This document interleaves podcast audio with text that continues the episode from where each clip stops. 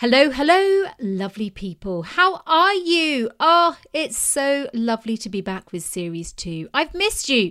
Can I say that? I think I can. Well, anyway, I just have. And my goodness, what a person today I have for you.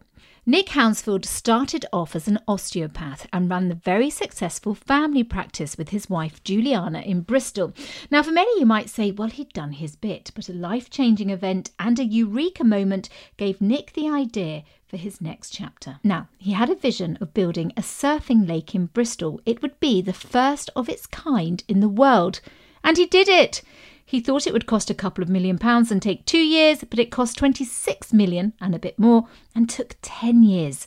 So, how did he do it and how did he keep going? It's just as well he did, though, because people have travelled from all over the globe to catch the waves, and now he's taken his vision across the UK and abroad. Nick talks honestly about how he made his decisions, what it was really like when his vision became a reality, and how more life events nearly put everything at risk. He's an eternal optimist, and I cannot tell you how much I enjoyed this conversation. Hello and welcome to the next chapter by Ellie Barker. The idea behind this podcast is as I start my next chapter from journalist to indie author, I speak to many inspiring people who have already started their next chapter in the hope it might be able to help you start yours, or at the very least, you may just enjoy the conversation. So here he is, Nick Hounsfield. Nick Hounsfield, welcome to the next chapter by Ellie Barker. No, it's great to be here. Thank you so much. Oh, no, thank you. Right, I'm going to just get straight into this because we've got a lot to cover. So, I start as ever with the prologue. So, this is where it all began for you. And as I understand, you went to boarding school, is that right? I did go to boarding school, yep. Um, I don't quite know why I went to boarding school because, um, so I went, I, I, I was, um, uh, grew up in in Epsom. I was born in Epsom in Surrey, uh, and my um, weirdly my dad my dad's work was right opposite where I was boarding, so um, I probably could have been a day day boarder or something like that. But yeah, I was there uh, at Epsom College for yeah for most of my childhood. Yeah. Okay, and because your dad, but obviously we're going to go into this. He was an osteopath. Yeah, he was an osteopath. Yeah. Okay, yeah, maybe he yeah. just didn't like all the mess that these these boys create that I know. Yeah, maybe. And you know about as well. and you and you got two sisters. Two sisters, yeah, older sister and younger sister. Yeah. Okay, so what were you like at boarding school? What what what kind of pupil were you? Um, well, I would say bef- even before boarding school, I was probably quite disruptive. that might explain something, Nick. Yeah, which which yeah, which I now see as a quality rather than a, than than something bad. Um, I think I, I started I started school probably quite young. Um, I was because I was a September baby. I went to went to school probably a year too early, and I just didn't care about work at all. Uh, it was more about wanting to play. Uh, just uh, yeah, it was all about play, all about sport. The things that I always uh, look forward to at uh, at school was um, playtime and and school sports and stuff like that. So uh, I wasn't. Was, I, I, I, also much later found out that I I was quite dyslexic. I, I found out that I was dyslexic probably about eight years ago, wow. six years ago. Wow. Um, when when two of my kids are dyslexic, uh, and we, we we got them checked and got them assessed, and I was finding the assessments even harder than them. Oh my goodness! This really explains a whole load of a whole load of stuff. So, um, so yeah, really loved my art, really loved my music, really loved um, my sports. Um, couldn't stand maths. Quite good at sort of imaginative writing and stuff like that, and loved geography and biology. Um, so yeah. So did you enjoy it? Did you enjoy school? No, not really. Uh, I I started to enjoy it. Um, and, this sounds weird, but but when when when uh, so it was a boys boys boarding school, but at the sixth form we had girls. Girls arrived, and it's not because um, uh, suddenly there were lots of girls to ogle after. It was just um, looking back because I've got two sisters. I'm actually much more at home talking to women than uh, than I am at men quite a lot. Um, so you know, most of my dearest friends are females. Um, I've got some you know good male friends as well, but um, yeah, I've always been I've always been very comfortable in that surround in in that those surroundings. I don't particularly like real alpha male characters, and uh, and boarding school was full of them, uh, masters as well as you know teachers as well as uh, pupils, and that's something that I realised going back that I struggled with. Yeah, no, I can understand that, and especially because obviously, as we're going to go on, you're from such a close family, and family values are such a big thing for you as well. So I can totally, totally understand. And did you, as you left, as you were starting to leave school, did you have any idea what you wanted to do? Did you know you wanted to be an osteopath as well then? Not particularly. Um, I mean, I knew the things that I really loved. Um, fundamentally, I always, always wanted to just help people. I didn't know how I wanted to help people, but I knew I wanted to help people. Um, and I remember we had some careers advisors. We had to sort of fill out some questionnaires and stuff like that. And and then they come come back with four or five suggestions of areas that you might want to look at um, for the future, and that might help you guide with um, guide you with some A level choices and stuff like that. And um, I can't remember all of them. I, have actually got I've got a copy of them at home somewhere. But but one of the questions, one of the uh, suggestions was being a physiotherapist. Um, I was like, well, that's kind of weird. Uh, um, uh, although myself and my dad were very, very, very similar characters in many ways. And so I said, well, actually, if I was going to be a physiotherapist, why wouldn't I not be? Why, why would I not be an osteopath? And that started to sort of um, go through my head and start to go, actually, yeah, I, I really quite like treating people and helping people, and I'm good with my hands. Uh, yeah, uh, and and that's then I sort of then fell into it really. Mm. Um, uh, actually, my ex, you know, one of my ex girlfriend's mother said, uh, in fact, I, I, remember she had a really really bad migraine headache one day. She was supposed to be going out for dinner, and so "I'm going to have to, I'm going to have to um, cancel it." Um, and my dad always taught me how to treat himself. Um, so whenever my dad had any injuries, um, you know, he, he told me how to look after it. You know, if he had a bad neck or a bad head, headache or something. Um, and so he taught me how to do that to him. And I said, "Oh, I'll. Um, do you want me to just quickly treat your neck and see if I can help?" And it really helped her. And she's like, "Oh my goodness, you definitely should be an osteopath." It's like you've got such a gift for it. You should just do it. And that would that's I think really sort of sowed that seed of thought. Well, that's amazing, isn't it? Because and all of that you can't. I know the careers service said it at school, but we talk about this a lot. That acad- the academic life doesn't always fit everyone. So just because you didn't particularly have a subject you liked your outdoors, but you know it doesn't necessarily tell you your schooling doesn't tell you exactly what you're going to do, does it? it it's not there. It doesn't serve everyone. No, definitely not. Uh, definitely not. And you know, I've looked at, and particularly with our own kids, looked at different sort of uh, systems of education and you know really it's for me it's much more about making sure that you enjoy your educational journey and trying to keep the most diverse range of, of skills in your toolbox. Uh, you know I, I, you know I do worry about the fact that we very quickly go down to sort of specializing in just two or three subjects rather than keep a really broad church um, and uh, to allow you when you start to become more of an adult and you start to really realize the sort of your sort of superpowers or, or, or your your real strengths and then be able to match that with with with you know some more learning mm. um, uh, so I, it does feel if educationally is like we're we're channeled through an, an area very, very quickly. Mm, don't get me started. I'd be on about this all day. But no, this is all about you. So let's just, first of all, then move on to your first chapter. So you did become an osteopath and mm-hmm. you eventually set up the fabulous, because I know it well myself, the family practice with your even more fabulous wife, Juliana. so um, can you tell me, how did this all come about?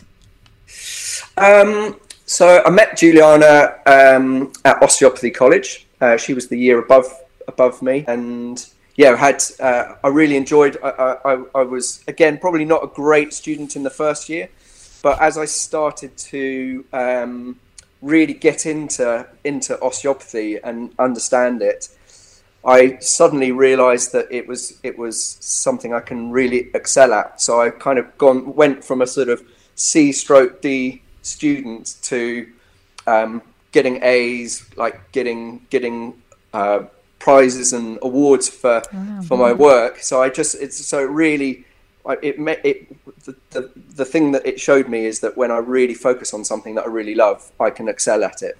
Um, and I don't think that I'd ever had experience of that before. Um, so that was great, and that sort of really set me up for you know for the future. And then um, yeah, my wife um, Juliana moved to Bristol the year ahead of me. She got a really good job in Bristol.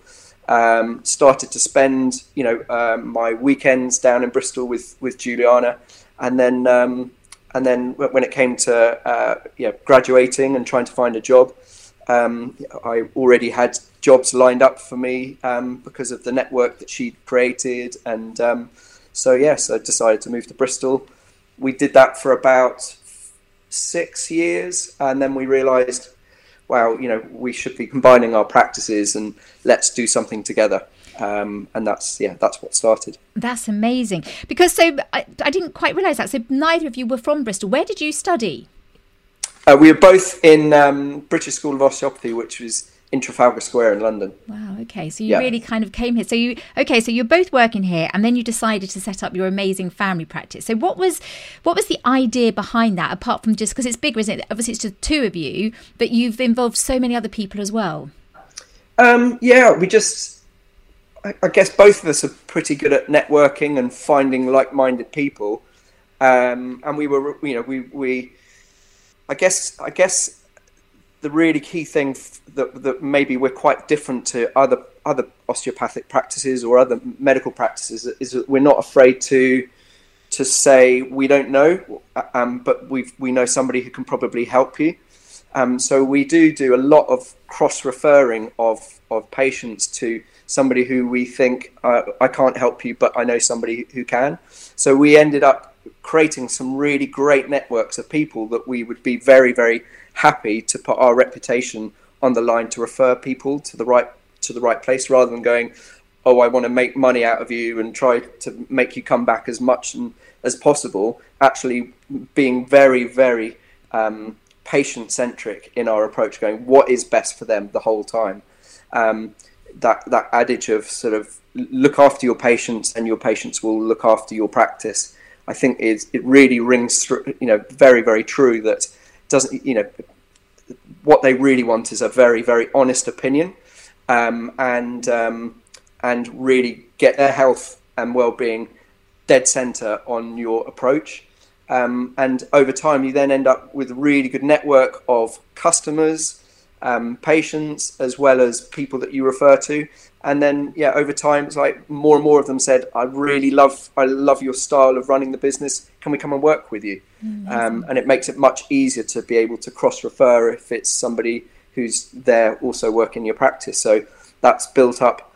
And juliana's an even better at building networks than i am. And and therefore you know since i've i've moved on from from osteopathic practice um, she's just taking it from taking it from strength to strength. Mm, uh, well, I know. Well, that might be a whole other podcast, but well, I'll speak to Juliana about that. Yeah. Um, but so, just staying still, first of all, in the first chapter. So you were building this up. I mean, it goes to this is kind of a theme of my own podcast here that exactly what you're saying. If you find something that you love and you kind of and you've got your values and you're operating in that way it's amazing how things organically happen. Whereas if you're doing something and you're banging your head against a brick wall and you're actually in the wrong organization or the wrong job it's just it's just not enjoyable. It's not good does it? But it's amazing yeah. when you get that. And that's obviously what you did with that and with the, with you and Juliana. I mean that must have felt very incredible.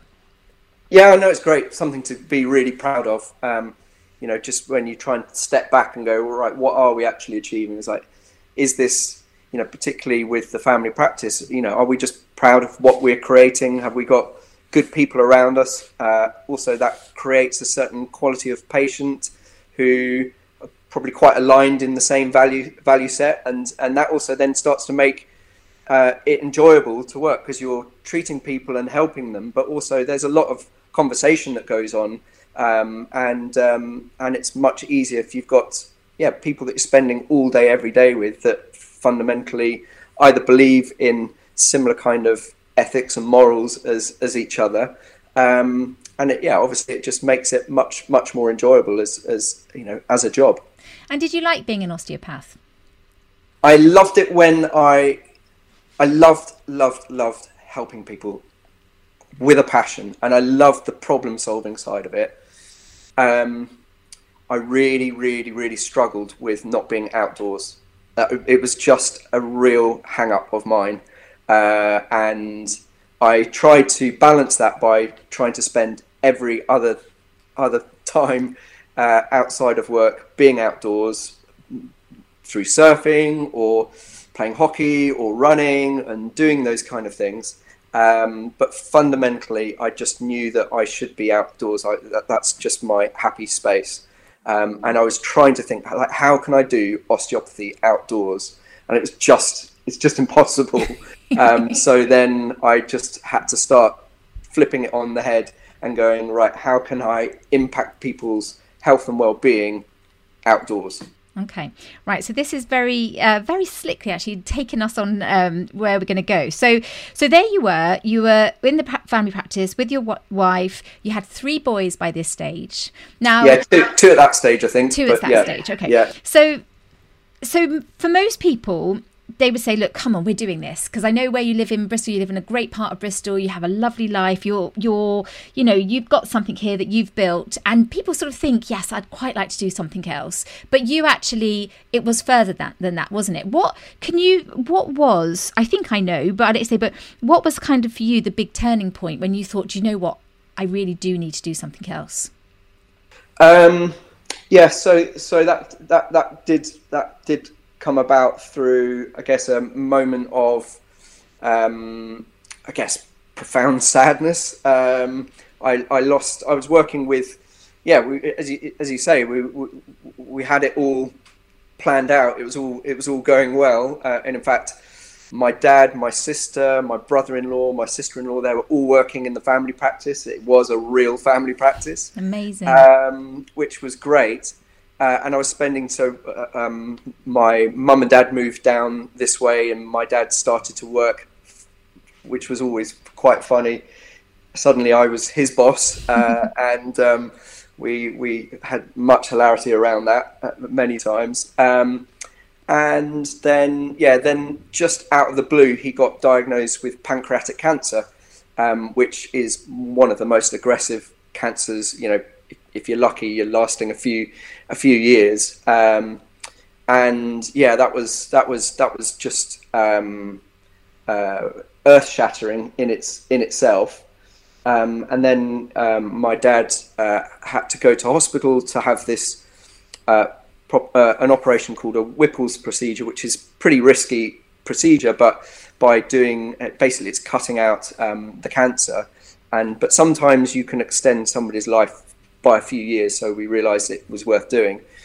And obviously, we you know we're, we're all optimists, so yeah, he he went um, with the expectation that it will go all right, um, and and it didn't. It it went horrendously wrong mm. the operation, uh, and uh, you know we got a call one evening, um, just saying, well, we realised that something had gone wrong because he was still in the operating theatre and said, "You need to get here really quickly. Uh, it's all gone wrong."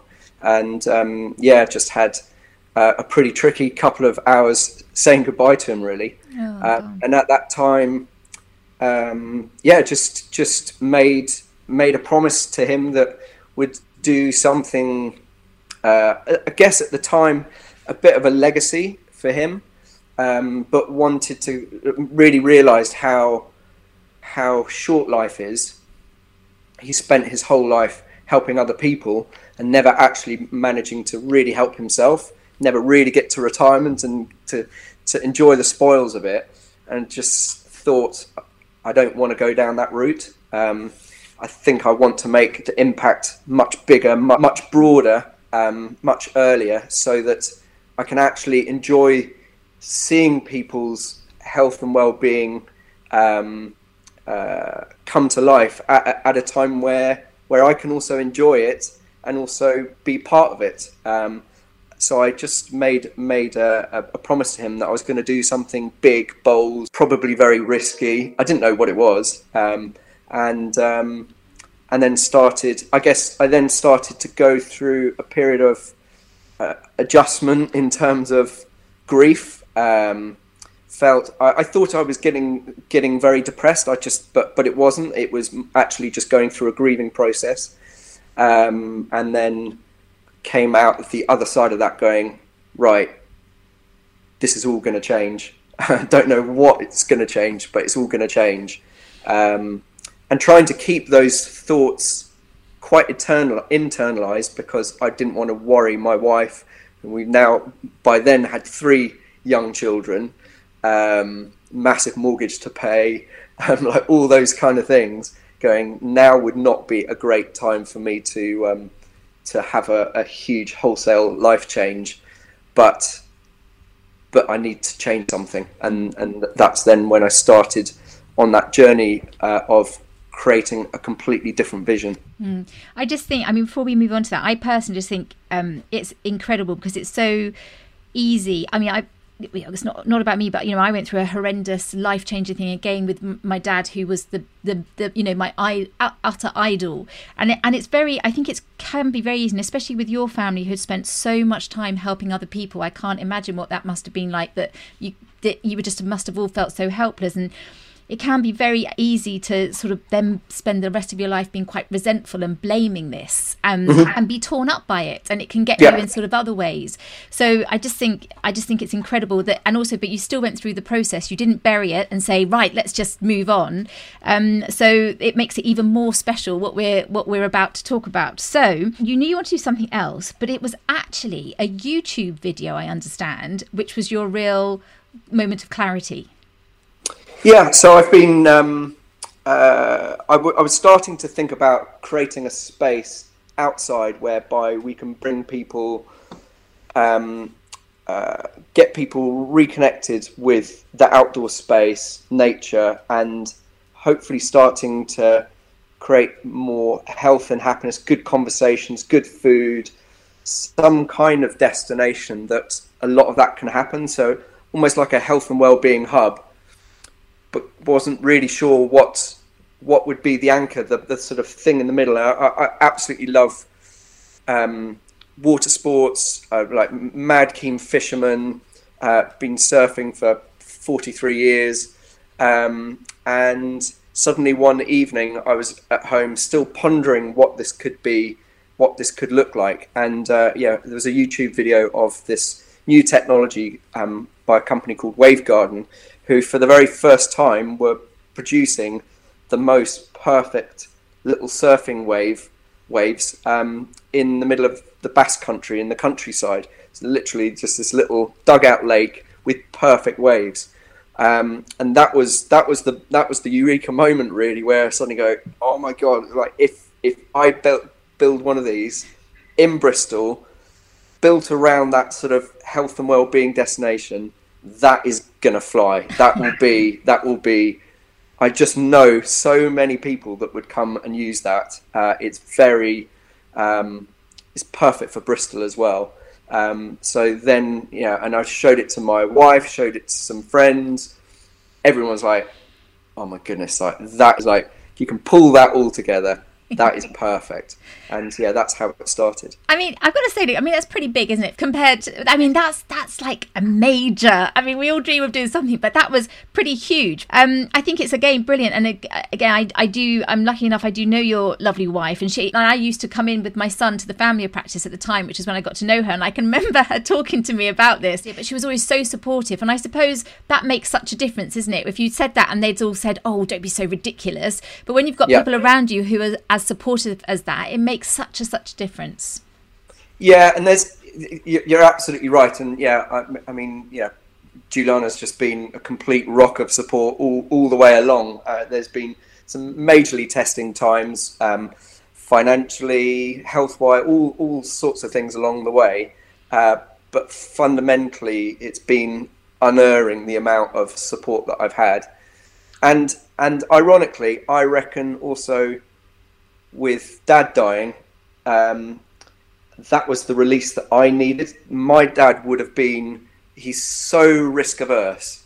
I don't think he would have, he'd have probably, he would have probably had a heart attack if he knew that I was doing this, ironically. Um, and it was, my mum, my mum's, my mum's brilliant, but my mum will always say, I'm proud of you. You can do anything all the rest of it is it, with with not reckless abandon, but just going like, yeah, you can do it, you can do it, you can do it. and my dad would be going, yeah, but this is you know this is the implications, this is the risk, this is. Um, but actually, with him with him passing away, actually that meant that I had nobody there saying I shouldn't do it, um, and uh, and and I guess having a very very clear vision, very clear understanding of the purpose. Um, when if you just said I want to build a multi-million pound surf park, people go, okay, will it work? Will it not? Actually, that was that's not it. I want to build a health destination that will bring people together to be healthier, happier, more productive, and make sure it's an incredible future for people. And by the way, in the middle is a surf park, but that's by the by then you suddenly change hearts and minds, and people go, why would you not? Why would you not want people to be healthier, happier, bring people from um, differing, you know, um, factions of community together? It's like, what's not to love about that? No, I totally agree. And uh, forgive me because I might have these figures wrong, but did you you at the beginning? So you had the vision that you you would have this destination, and mm. it would probably take you a couple of years and maybe two or three million pounds or not so that, that initial idea when in yeah. actual fact it took 10 years mm-hmm. and 26 million pounds e- even slightly higher than Ish. that yes yes so as I, as I say, maths wasn't my strong point. well, but you know, but you like being outside, so you're doing what this is. What this is what this podcast is all about: doing what you want to do. So, uh, so how did so? Those, I mean, I'm making you speak about it in very simple terms. Um, but so I mean, you went through everything, didn't you? You went through it, finding finding the place. You needed investors. You had um, a little, you had resistance from the local community. You know, you you went through it all. So I mean, where do we even begin with that? You know, how all the way through. How did you just keep going? How did you keep going through those ten years? Um, hmm, it's a good question. so many. There's so many um, well, I guess the rea- the reality of it is is starting off with a massive amount of naivety. Um, you know, I didn't I didn't know what the final destination would would would be in terms of you know getting near enough thirty million pounds worth of of of funding, how long it would take, all those kind of things. Um, is just I guess breaking it down a little into bite size, like just just creating some steps of progress, um, which of course, you know, going back through it now, and we, we, we want to do it again. Um, we can shortcut like a massive amount of that process because so much of that was just me trying to understand how I can even go about it. But it's breaking it down into steps. It's a massive naivety in terms of actually not knowing the scale of the challenge ahead of me. Um, so it all felt very possible, um, plausible. I, am a massive optimist, um, too optimistic at times. So whenever I, you know, the number of times people laugh at me, even at work at the moment, when my answer to how long is it going to take, it's about six weeks. Everything is about six weeks in my eyes, and I, I don't, I, and I don't know why, but I just, I, I, I think, I think very, very futuristically, I, I can, I've got like a ten-year, hundred-year plan, and then I've got my six week plan. Is like, what am I gonna what am I gonna tackle in the next six weeks? Uh, ask me what I'm going to do in a year's time, three years time. Maybe I don't have so much of an idea, or, or you know, that's not the way I think. Um, and then and then really, the main thing was again a bit a bit like being an osteopath is that networking is talking to people and being inquisitive about things and um, and just as soon as I, I'm I'm focused on something that I really love, then I really really can focus and and um, do lots and lots of investigating. You know, I was at that time, I was still treating patients. Uh, I'd be waking up at about four in the morning so I could do a whole load of work before I start to see patients at eight. I'd be spending my lunch hour making phone calls or meeting up and having coffee with somebody who might help us. Then I'd get the kids to bed and then start working until probably around midnight. And did that for a, probably a year or so so that I could balance still having to bring some income in um, for the family, um, and uh, uh, but still get this amazing venture um, going. Um, and then, yeah, really, I think the most important thing is just that that tenaciousness, I guess, um, that all of my team have around me. It's like creating a good team with like-minded people, um, and I guess being really, being really truthful to myself and where my limitations are. Um, so I, I, can hold a very clear line in terms of the vision, very, very clear vision, uh, and being able to demonstrate that to other people and being able to communicate that to other people who then come and join me, who have got the requisite skills to be able to help me deliver the financial plan, the um, uh, architecture, the engineering, um, the business modeling, um, the marketing, the PR, all those kind of things. But fundamentally, me having really strong holder of, of a vision and being unerring in that um, is what's got us through. I think. Mm, I yeah no I, I can understand. I mean, there's like some people would say you know I mean, it's very easy now. We're going, to, we're going to come on to this. You have got your fabulous lake and it worked and it happened. And it's very easy now to say, oh, yeah, you know, it worked. But on those days and in the, when you were getting up at four in the morning and it was pitch black and you were exhausted and you had and you were doing this and there's probably a little voice in your head saying like why am i doing this why am i putting juliana and why are we all getting this stress you know why don't i just have a simple life you know and, and just enjoy because you've already got an amazing business there must be something that it's just because it's something that you feel so passionate about. The the opposite is okay, well I just give up. That would have been probably more traumatic for you to think like that than to think, come on, we can find another way. Oh, 100%. Yeah, I would I just once once I knew what uh, once I had a, such a very very clear in my mind vision of what the future could be why why would I why would I settle for anything less? Is is my mindset that I was in?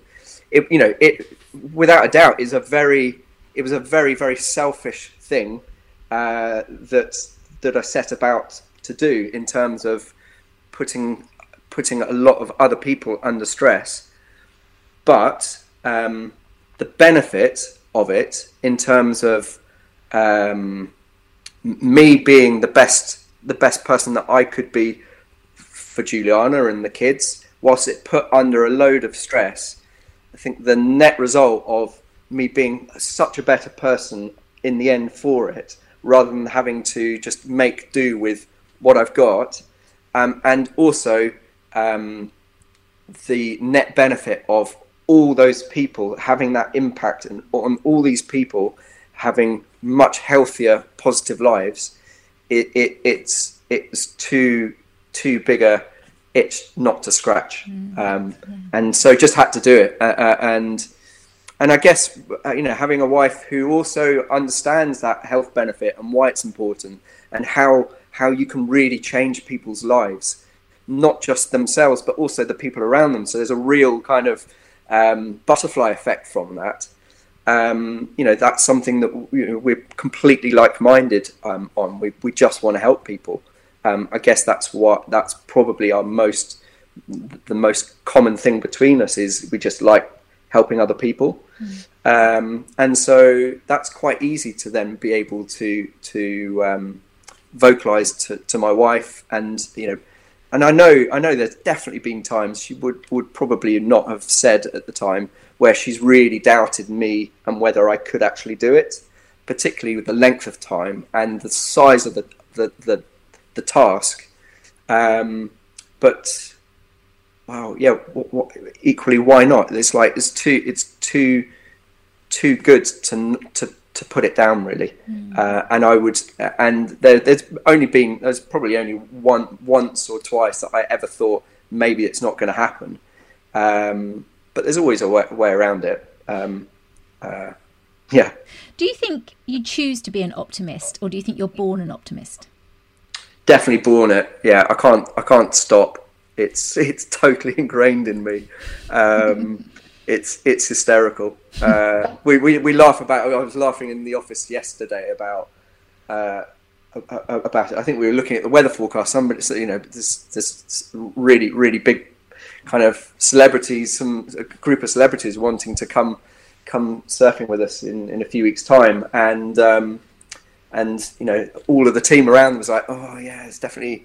It's, it's definitely you know the weather forecast says it's going to be it's going to be rainy and cloudy, and and uh, and as soon as I went straight away, I was like, yeah, but but it's only it's only rainy and cloudy for one hour in that day. It's like 24 hours of that day, it's going to be great. So don't tell them that it's going to be rainy.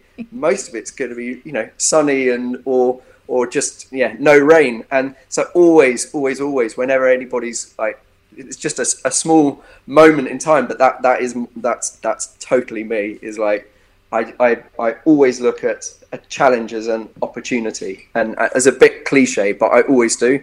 Everybody comes to me with challenges every single day. I was like, yeah, but the opportunity is this, uh, and um, yeah, and and my business partner um, uh, Craig, he's amazing, but we're such a good counterfoil because actually he's a real realist, um, and I'm a massive optimist, and somewhere in the middle we are able to move the team through challenges along the way. Uh, he'll point out where's the risk, you know, with um, because he's got such good business acumen, but he's you know that also has created at times some skepticism as well, um, but realism as well.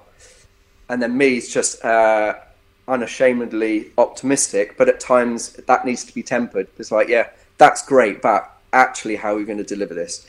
we need to be a little bit more practical than that. Um, and so that works. It works really well from that. I do have to ask this for the celebrities: is that like in your magic six-week window? is it in your time frame?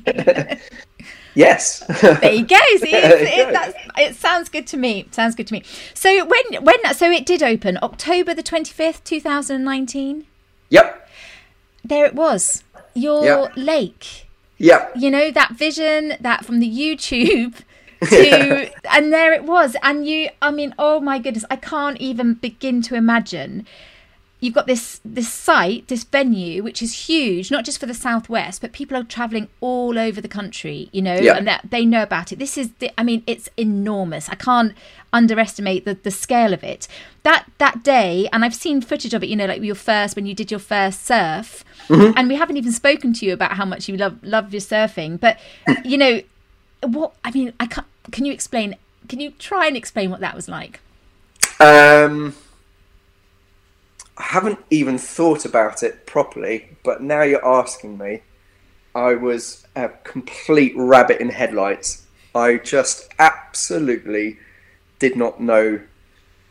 Um, I almost couldn't put it into words, um, but I was a combination of. At, at, that stage, none of the pride had come through. Uh, you know, I was. I, it was proper. I think it was proper overwhelming, rabbit in headlights. What what have we created? How's this going to happen? I was very very deep into the very um, the logistical side of it and the operational side of it, and you know it was all around at that stage, all the operation delivery of how on earth we're literally going to have thousands and thousands of people in you know on our doorstep, uh, and I guess and I guess it was as a real fear of what like what if they don't like it. It, it was like suddenly uh, inviting a thousand people into your home every day um, because it was a real reflection of of me. I think in terms of you know the look and the design of the place, and obviously loads of people you know have been you know inputting into that. But it really did feel like my personality was being laid laid bare and was then going to be judged. And I found that really tricky. really, it was a really hard one to, to negotiate um, in my mind. Um, and I was just really, really scared about what what if it goes wrong, what if it doesn't work, what if you know all of those doubts and what ifs. Actually, up until then, it was it's going to be okay, it's fine, like really optimistic. And then when when we opened the doors, uh, all of those doubting myself started to come through. Uh, I was it was very overwhelming as an experience. Um, uh, it's not something. Uh, it's not a period. It, weirdly, it's a, a, not a period in my life that I particularly enjoyed. It's probably the most challenging time in this whole journey was actually when we opened the doors, where I was thinking it would be the most magical moment. Actually, it was probably the most stressful um, uh, time in my life, and also, I guess I'd always been I always loved talking about what what success looks like. And when we opened, um, it was still so unfinished. It was still so raw um, because we had to we kind of had to rush to open so that we didn't miss miss winter. And I was like, oh, this isn't this isn't this isn't how it was meant to be. It was it was so unfinished still.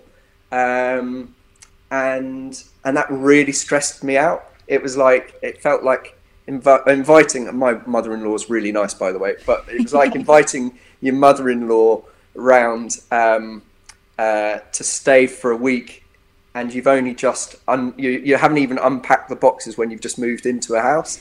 just like and so so really thinking that you'll be judged by your lack of having been ready and those kind of things. Um, and I, I, I, yeah, I was so stressed at that time. I was really, really stressed, and also didn't know my position in the world. So like, we suddenly gone to an operator. Like I've always been the holder of the vision. The vision's now there. It's like, what's my role? Uh, how how am I going to how am I going to you know you know what what are my roles and responsibilities from now on? Uh, do I you know yeah I was, I was just very very very mixed up in, in, for probably about three or four months. I really struggled with that.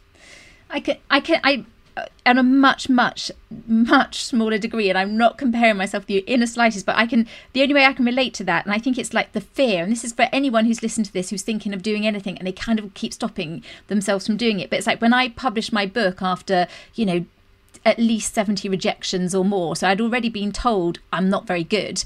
And then sort of we published it ourselves. But all the time you're striving, I want to get my books out there. I want to do that. But then actually, when and my husband and I, and you know my husband Rob, and we we learned how to publish the book and we got it completely wrong and we published the wrong version and all that. And then I was a, a tagged to an Ellie Barker who wrote erotica and so people thought i wrote erotica i won't even go into it. But the point is when you actually somebody's going to read your book that's it then. It's kind of over isn't it? It's because it's like do they like it or don't? Or you've just you it's you have completely late like oh, st- stepped out there haven't you? You're so raw and vulnerable. So for me you have this place with thousands of people coming in every day so i can I mean, I can really understand how you feel. How did you get through that? Because obviously we're going to move on to what happened after that. But those three to four months, how did you how did you kind of find sort of the balance in all of that? I don't think I did. I think I really struggled. I think I really really struggled at that time. Um, I think you know there were there were loads of loads of things also you know from dim and distant past that also sort of at that time uh, um, uh, suddenly sort of raised their ugly head. Uh, it was it was a really tricky time, um, uh, and I and I think I really struggled. I really struggled, um, and I think I think everybody, you know, all of my colleagues, my wife, my close friends, they they knew that I was not in a great place because I just felt weirdly lost um, in myself, even though in in theory, like I've achieved everything, everything that I ever wanted, I've achieved. But I was just, it, it was, it was, I was just very, very exposed at that time. not not really knowing where I fit in in so many so many different areas. Um, so it was it was it was really pretty stressful, mm. um, and I don't and and honestly I don't think I negotiated that particularly well at all. I think I was starting to get pretty crabby. wasn't you know particularly great for to be around. Um, was starting to kind of get really focused and transfixed on small details, um, uh, which which is never about me. I'm normally just much more, m- much better, like staying high level in strategic thinking and um, uh, and and being able to be be that optimist. Um, but at that time, I became really transfixed on on details that I can't, I couldn't fix, um, and became really quite insular at that time. Um, and yeah, and so struggled. Yeah, definitely struggled. Mm. Because then, and well, speaking of struggle, then it, then it, then it, then you had lockdown, which you know obviously nobody could ever have predicted. So you just opened, and it was only what, about six months later. Yeah. Then you had to close again. Yeah, well, yeah, which was yeah. I mean, just I mean, in, in terms of timeline, uh, yeah, in I think I think we went into lockdown around about May, end of May, uh, sorry, end of March last year, 2020.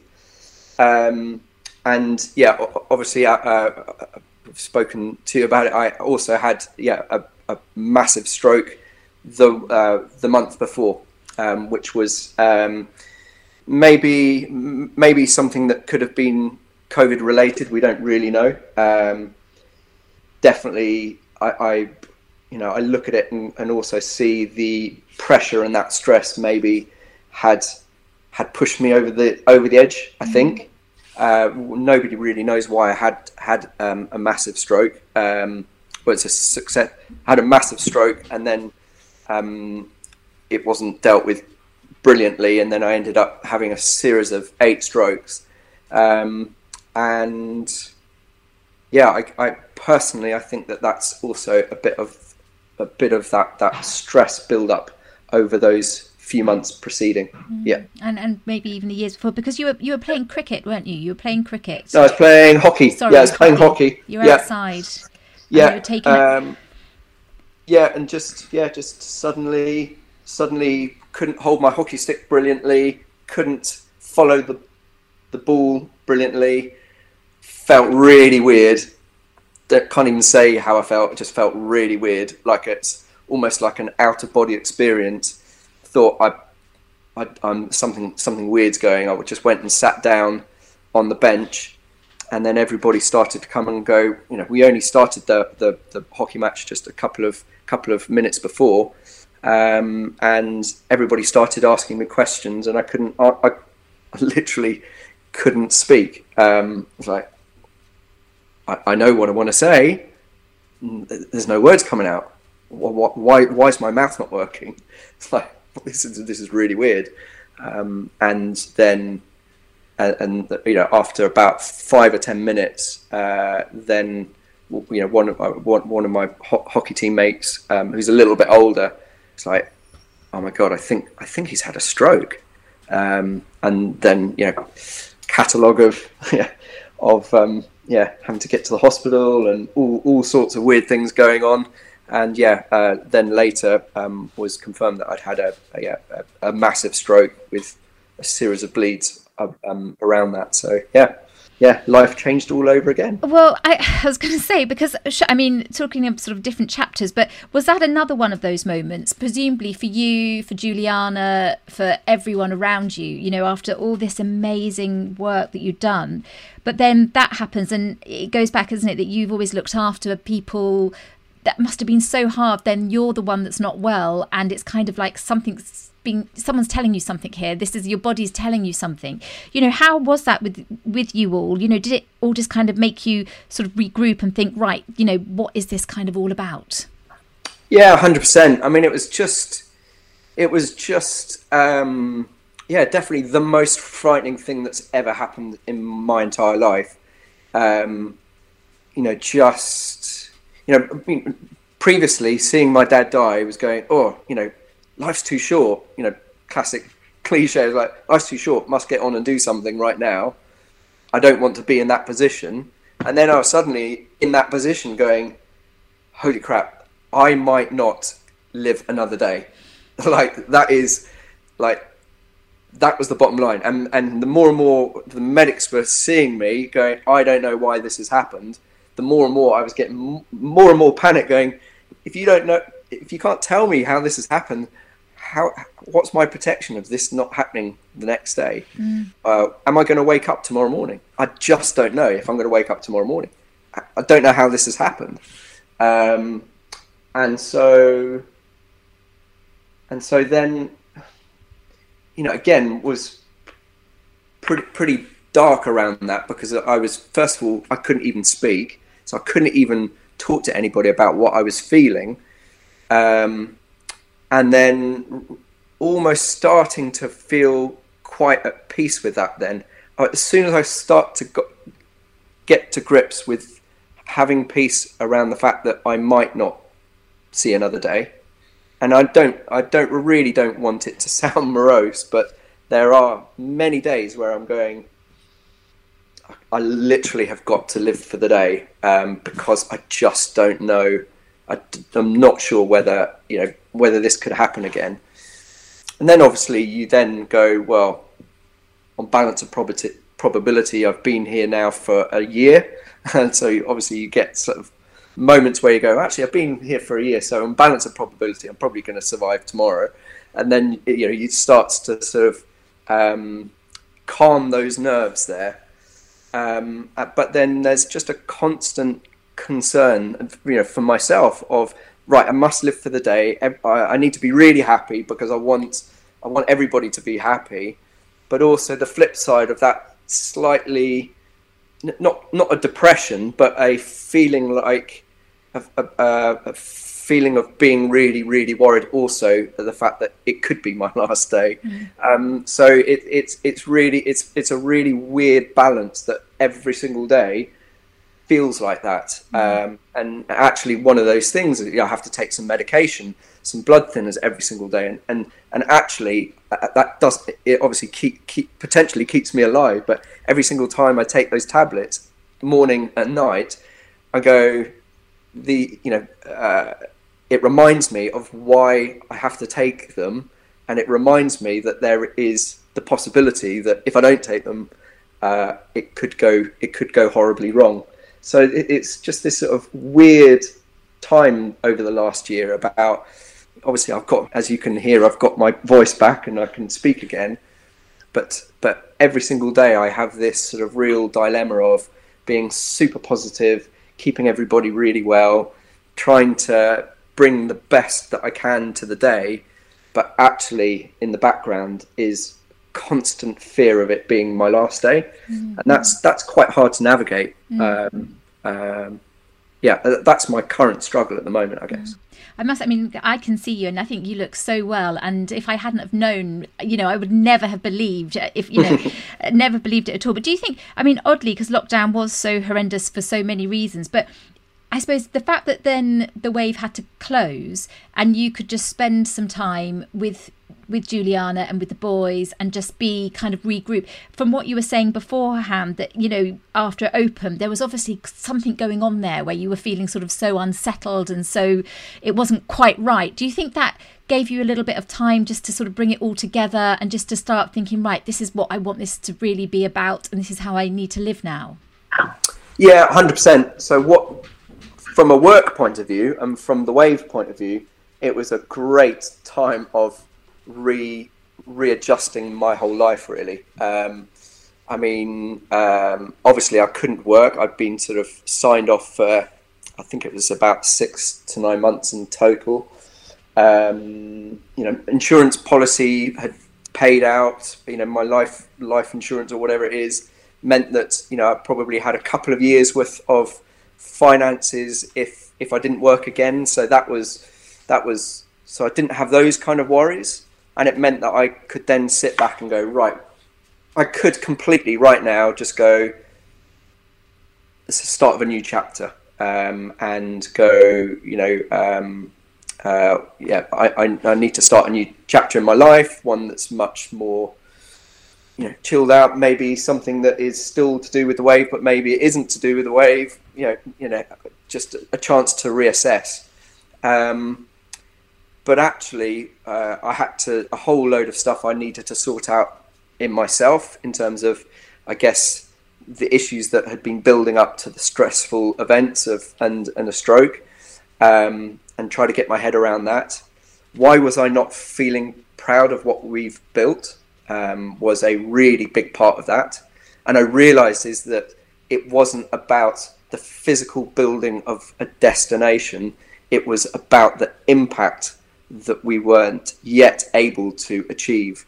So the social impact, getting getting people of all communities coming and using the space, making sure it isn't just a middle class playground for white and privileged people. Uh, that that was that was the really really important driver for this. Um, so so I started to get much more clarity of thought around this is not just we are not just providing a facility for people to surf. Not at all. It uh, happens that we do that and we do it really really well but actually the real impact comes on making sure that those people are like we've always stated people of all ages all all backgrounds all abilities that's that's the sweet spot that's that that then became my driving force to then go we built it. It's brilliant. Now let's pack this full of people who can really enjoy it from all backgrounds. Um, and that's the point at which I went, I've got to get back to work. I've got to get back to work. Not because I ha- didn't have any faith that other people were going to do that, but I think that could very quickly um, it could be diluted that that vision and maybe come under different financial pressures or commercial pressures, and maybe maybe that starts to become diluted. And I just couldn't I couldn't bear the thought of that. So I needed to come back to work to make sure that that vision was very very clearly defined. Be be constantly reminding the whole team that that's that is the sweet spot when we when we achieve that, uh, and make sure that we're on track to to achieve that. Um, and also to then replicate it. You know that you know we, we can create an amazing impact in societal terms at the wave, but it's something that every city has these kind of problems. You know how how can we scale that up? And we've got a team and investors that are wanting to do that as well. So making sure that I'm very clear on that visionary angle. Um, in fact, I came back with a new title um, that everybody devised: Chief Visionary Officer so it makes sure that it's I'm very, very much keeping horizon scanning, keeping it high level rather than getting bogged down into minutiae and detail where I very much realise that that's that's that's not where I should be operating, um, and and continue to inspire other people to not just be involved in the wave but also in in other areas. Um, I've been speaking to lots of people who have also got really good ideas and I'd just be there to help and support them from from you can do it. You know anything is possible. I've proved that anything is possible. So um, it just give them a little bit of mentorship and guiding light to to go you know there's some big obstacles out there in life but you can overcome them as long as you're very clear on on that why that purpose making sure that you're doing it for the right reason um, because then that allows you to just overcome any barriers.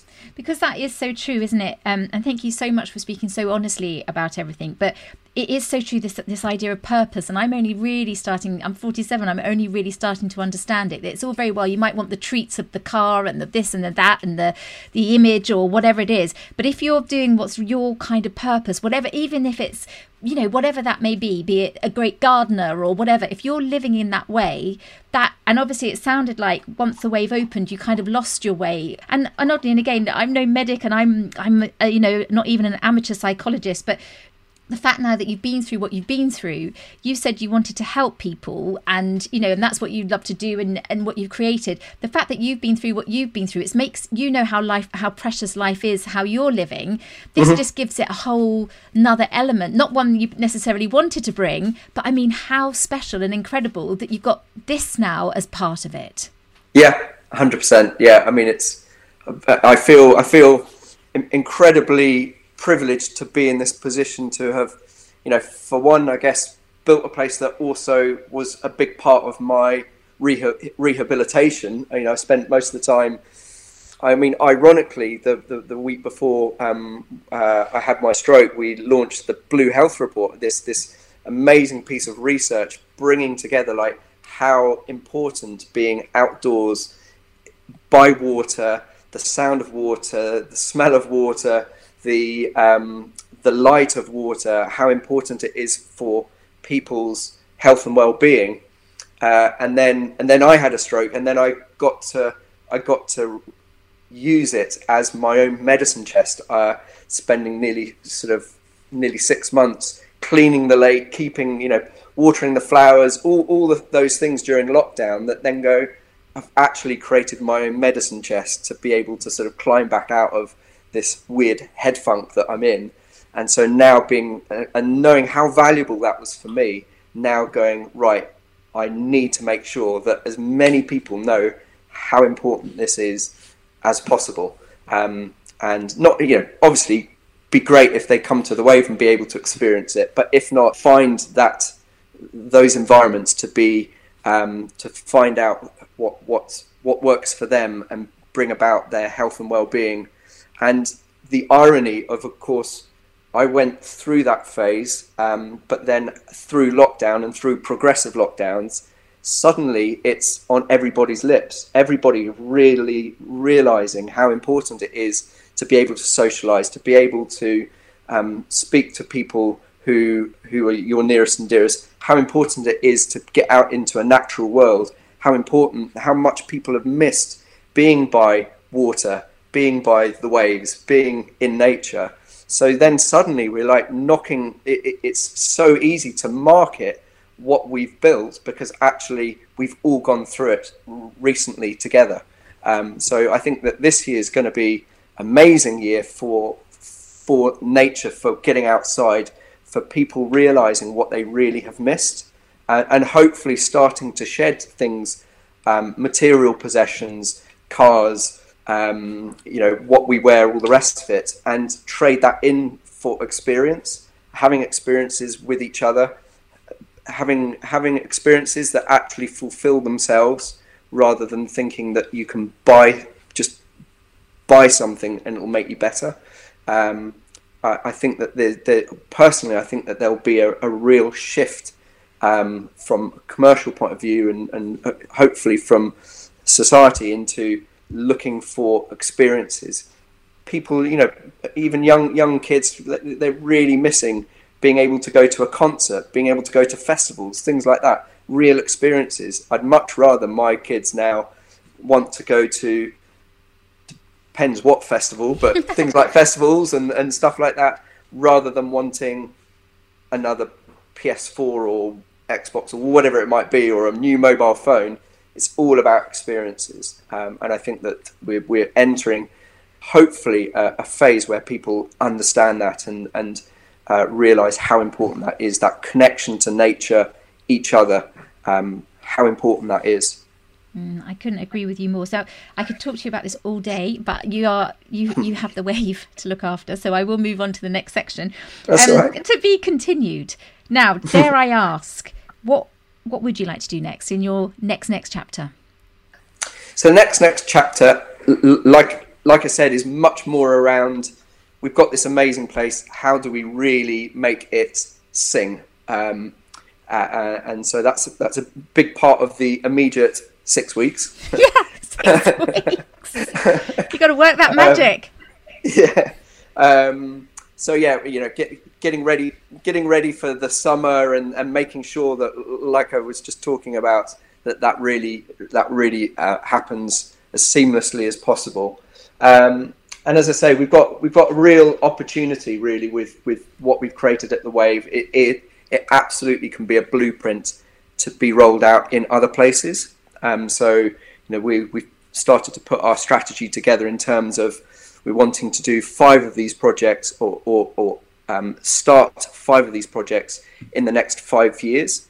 So we've got a couple of sites. We've got an amazing site in London that we're we're um, uh, starting, uh, just about to start the planning application towards. Um, we've got been, you know, a few sites have been identified that we want to progress as well, uh, both in the UK and abroad. Um, and it's a real. We know that people are going to, uh, you know, these these surf parks, so to speak, or wave pools are going to be opening up. We, we, we anticipate there'll be probably 100 of these across the world in the next 10 years. Wow. So what we want to do is go like really cherry pick the really great places to do it, not just places that commercially are really um, great, um, but also places where we can deliver that social impact piece as well.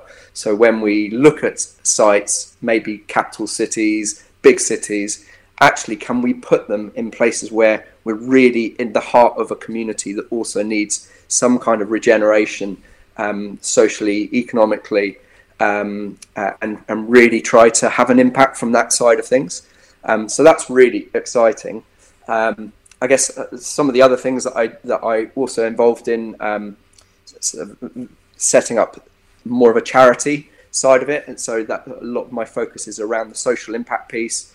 Looking by hopefully next year, setting up a foundation whereby we can really um, uh, sort of um, scale up that social impact piece. So how can we get kids maybe who can't afford 30 quid to come surfing with us? How can we set up a foundation that they can come in for five quid or something like that so that, you know, we're, we're, we're looking at the sort of logistics around that so that we can make sure we're breaking down barriers and making sure that there there's no reason for people to not enjoy the spaces that we create. Mm. Um, and then you know on the horizon, so the Olympics is uh, surfing is in the Olympics this year, which is really exciting. So I'm very um, very uh, I'm also chairman of Surfing England.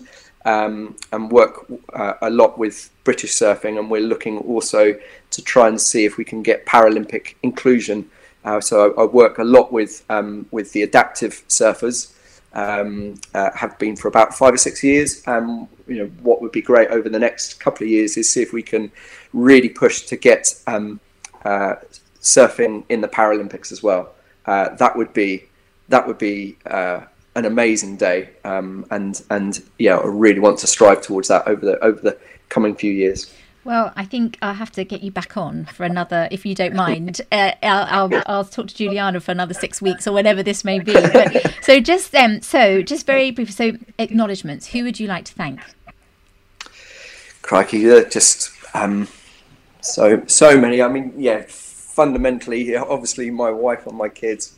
Um, yeah, just yeah, just being complete rocks. Uh, I learn I learn so much from particularly from my kids every single day, um, uh, both in terms of their own personalities and and how amazing they are, but also holding a mirror up to me about sometimes when I'm not the best person, and uh, they often get reflected by your kids, don't they? So, um, like, so oh my, it's like, oh, why are you being so horrible? It's like, oh, that's because I have been today. Ah, this, um, yeah, this is yeah. a conversation we have often. Don't yeah, Robert exactly. Murphy about this.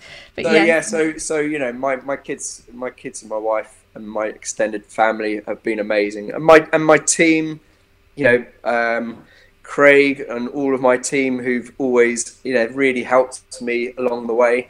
Um, in some incredible um, um, friends who've been you know, particularly when I had the stroke, just dropped every, like literally dropped everything and just came and ran to be by my side.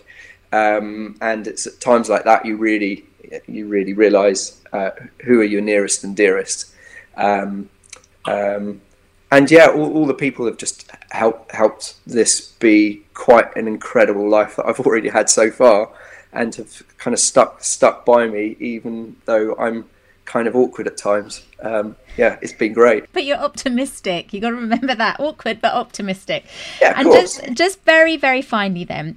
So your advice to others now. What you've done is, I mean, ginormous doesn't even cover it. But if somebody's listening to this and they're just thinking, look, come on, I'm not what I'm doing here is not right. I just don't fit in this, and I just want to try something. I want to do this, even if you don't know what it is, but you just want or you think you might know what it is. But it's being brave enough to be honest, not just think about it in the shower. I mean, you could have just had this amazing vision and never told anyone about it what would your that person who's really like i know i've got to do something i want more and i just i, I don't know what to do next what would be your advice to them I guess it, it goes back to that conversation about what, why, why, why are you wanting to do? You know, what's what's the thing that motivates you?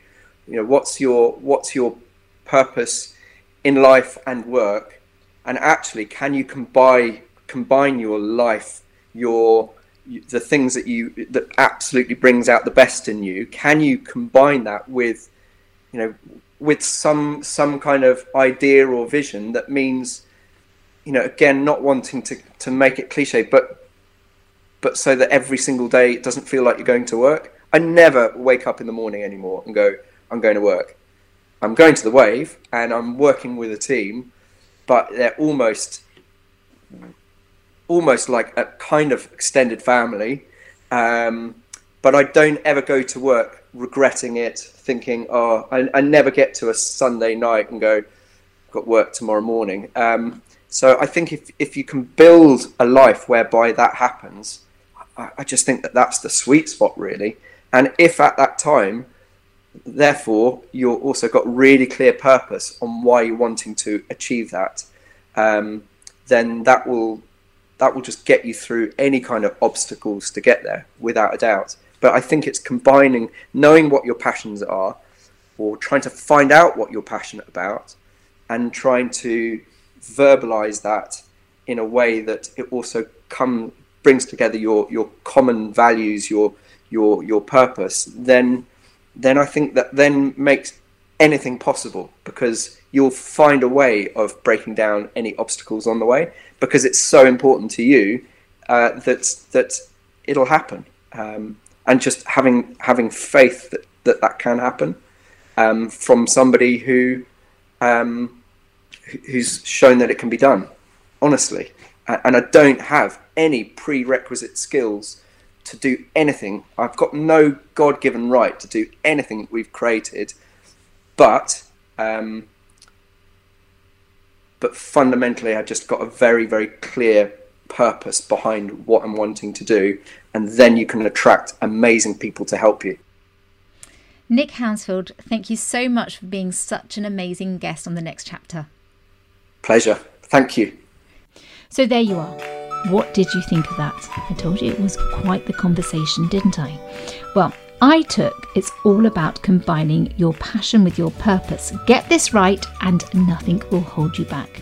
Nick did this, and it has taken him to a place he could never have imagined. No dreadful Sunday nights, no back to work feelings. I mean, what a way to live. So, if you're thinking about something, go on, say it out loud, just like Nick did. We're listening, and I'm sure there's someone close to you who is too. Now, you can find out more about Nick at thewave.com. You can keep up with me at elliebarkerwrites.com. And of course, as everyone says, if you could rate and review this podcast, well, it really would help others discover it and maybe start their next chapter too. In the meantime, keep thinking, keep talking, one little step. Go on, you can do it. Speak soon.